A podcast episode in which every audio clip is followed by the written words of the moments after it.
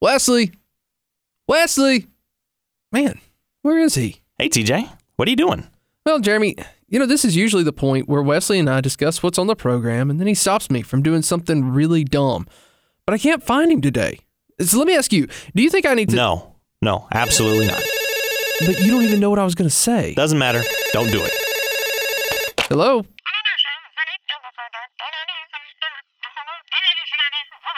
Okay, I won't do it. Who was that? This is Wesley. He says I shouldn't do it either. Making connections, affecting the culture, just doing life. It's Engage Magazine on American Family Radio. Wesley, I had a friend growing up, and uh, I worked with him. I worked at Walmart uh, in the toy department for, for a year or two uh, when I was in high school. But my buddy was adopted, and it, it really colored everything that he did, everything that, that he, the way that he viewed the world. And it wasn't really in a negative way. Like, you know, when you watch a bunch of TV shows, they talk about adoption and it's like the big conversation of, you know, the adoption reveal. He took it in such a stride because he said, My parents wanted me. Mm-hmm. You know, he didn't focus on on the situation that that led to him being adopted. He focused on the parents that wanted to adopt him and that loved him. And it was an he, he has just an incredible story.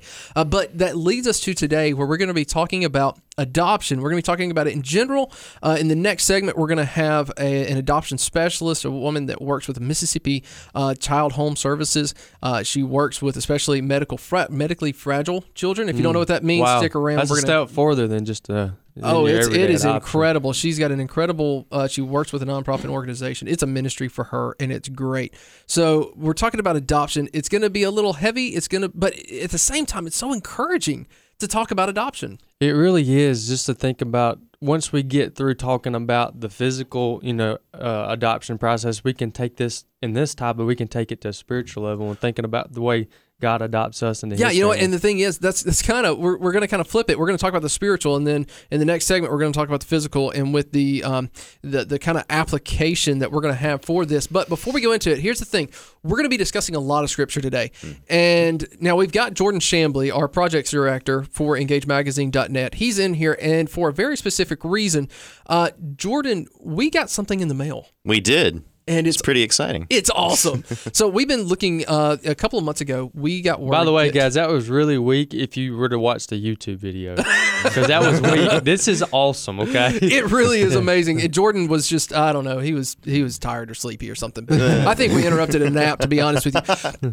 But here's the thing, we got a Crossway ESV Reader's Bible and it is, you know, we're just we're talking about the Bible. So this is just uh, such a great time for us to talk about it because if you look at the narrative of scripture, what you see is us being adopted as children of God.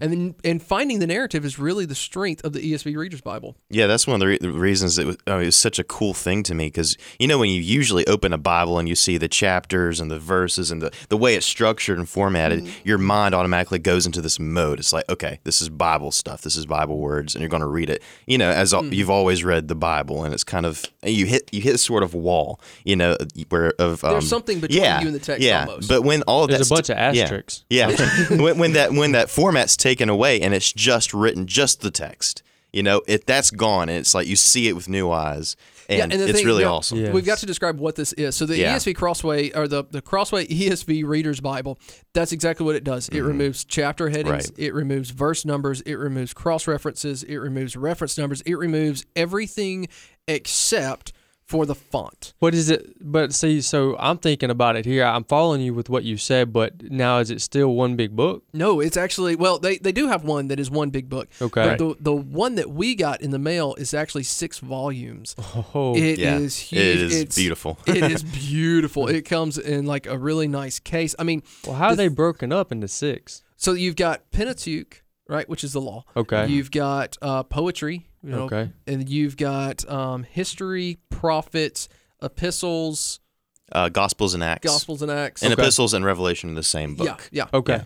So I think I think I missed one there, but um, Yeah, well. so anyway, so it's separated into six different volumes. But the thing that I love about it, they everything that went into this was craft, Mm, right? So I mean, from the the framing of the book to even the paper, they imported Yes. paper from uh, Switzerland or Sweden. Yeah, so, a place that's not America. yeah, just yeah, cool. really nice. But anyway, so all we want to do is just we wanted to point that out to you as our listeners and just say here's a great resource. You can find that at uh, crossway.com. Or Right. you can search ESV Reader's Bible. It's available all over the place. But in the the reading of this, this is what's Mm-hmm. been amazing to me.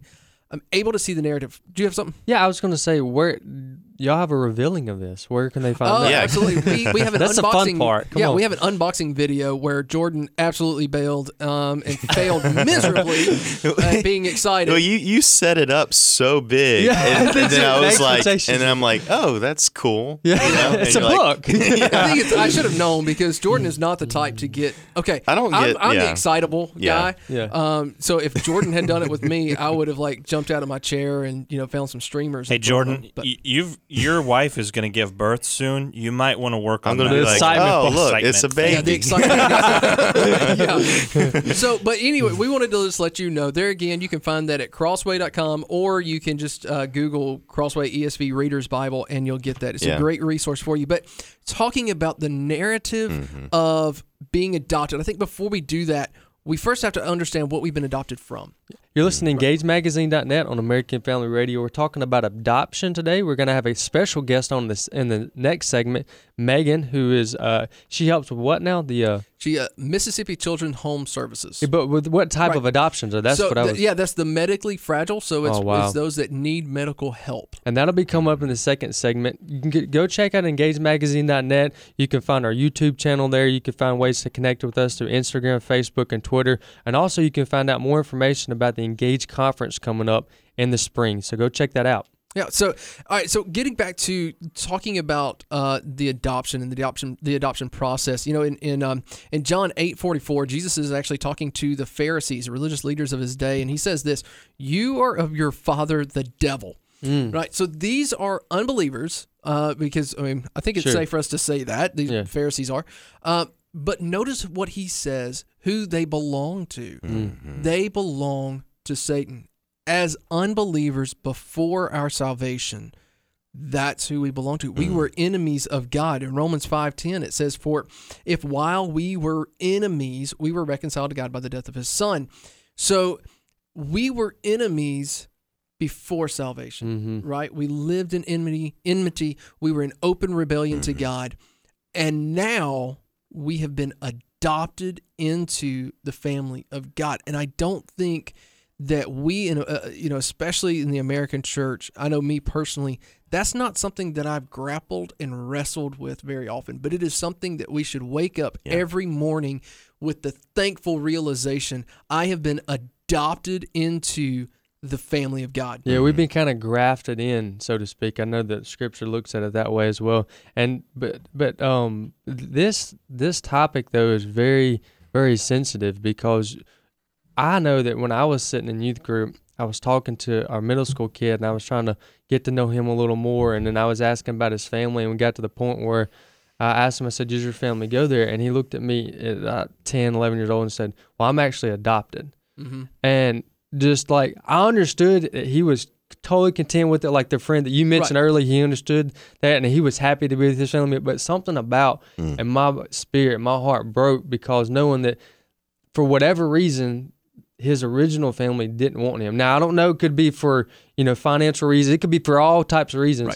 But having grown up in a having grown up in a family where we had both parents, had all my brothers and Yeah. sisters, aunts and uncles, you know, a healthy biblical family, knowing that they missed out on that really hurts my heart. Yeah, but you know the thing is to be so encouraged by is that they didn't really miss out it. on it, right? So, um, and that's You're one of right. the things when we're Yeah. when we're discussing the family of God. Um, you know, one of the things that that I look at is, it, it, and I, in a, in preparation for this, I started researching um, how the Romans understood adoption. yes. and I found some absolutely incredible facts. So, uh, Charles Welch, um, an 1800s uh, theologian and writer, he said this In the Roman culture, the adopted son or daughter, so specifically adopted, had four major changes. Right? Once they were adopted, there were four major changes in their life. They had a change of family, they had a change of name, they had a change of no, of home, and they had a change of responsibilities. Now, each one of those plays a really important part in who- in our identity as a believer. Am I Yeah. right, Jordan? That's that's very right. Yeah. So we change our family because we go from belonging to Satan, like Jesus said to the Pharisees, to now belonging to God. We have a change of name because we're no longer our old self, as Paul says, right? We we now belong to Christ. We even take on the moniker Christian, which means little Christ. Um, we have a change of home.